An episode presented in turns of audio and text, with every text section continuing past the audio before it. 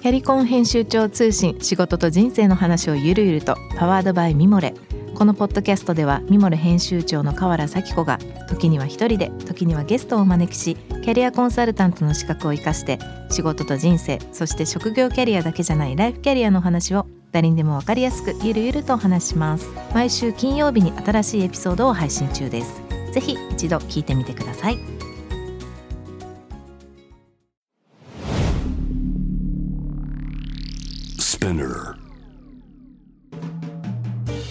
ナビゲーター中道大輔です。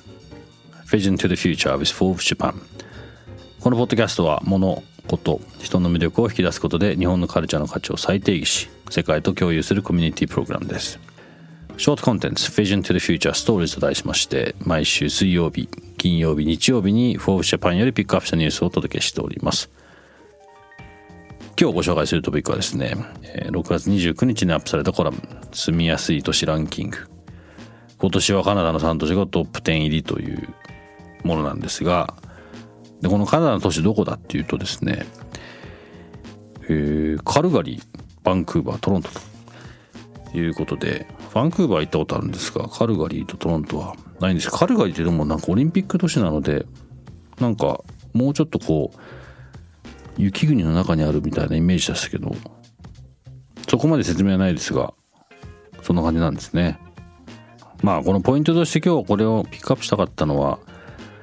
まあアメリカからもトップ10に入った都市はないっていうこともそうなんですけども、日本は大阪が唯一タイとタイの10位ということで、東京なんかでもどこに出ないんですよね、きっとこれ。まあ、あの、ちょっとこの、このトピックで今日、生駒さんと、まあ、せっかくなんで話したいと思ったのはですね、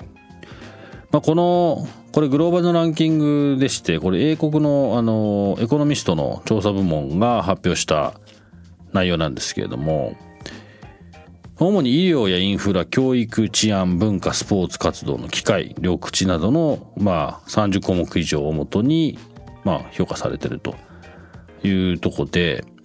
まあ、例えば美術館とか博物館、レストランに対してのこのアクセスだったり、まあ、あとは、こう、今、様々な意味でのインフラとか文化娯楽に対する機会が豊富であるかどうかみたいな、そういうことも入ってる、あの項目の中には入ってるんですよね。で残念ながら日本、まあ、まあ、アメリカはなるほどと思いますけど、日本入ってこないということで、うん、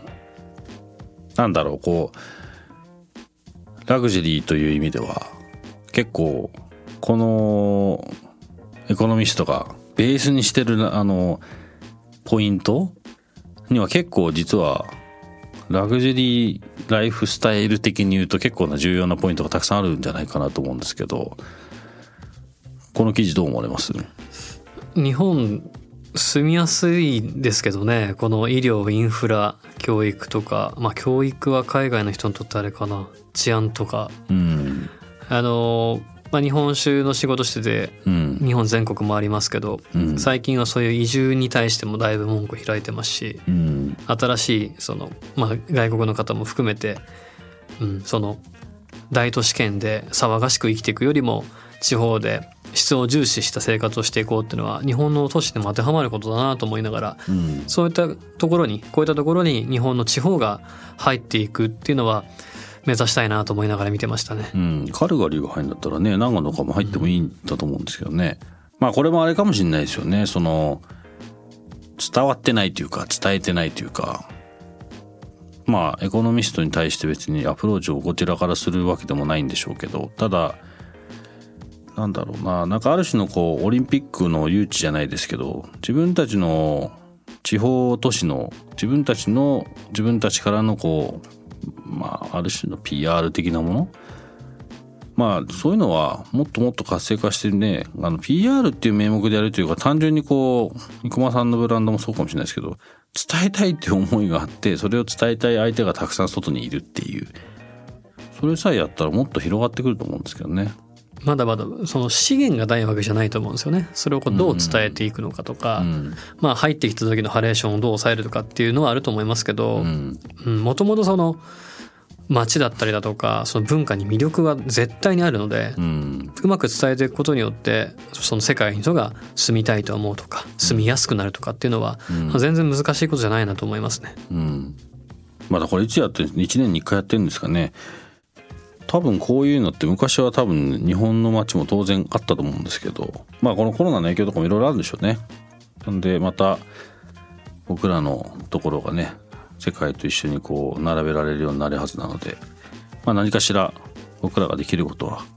やってみたいなと思って今日この記事をピックアップしてみました。今日ご紹介したトピックは概要欄にリンク貼っておきます。そちらからぜひご覧ください。質問感想は番組のツイッターアカウント PTTF アンダーバーコミュニティにお寄せください。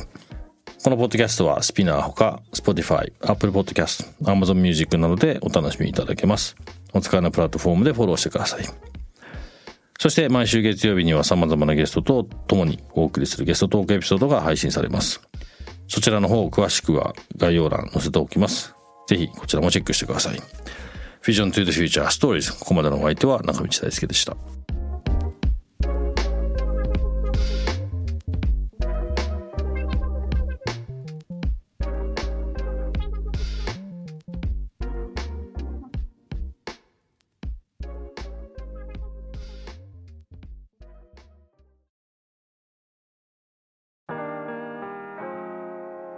美容家の神崎恵と編集者の大森洋子でお届けする雑談ポッドキャスト「ウォンと私のお名前なんての?」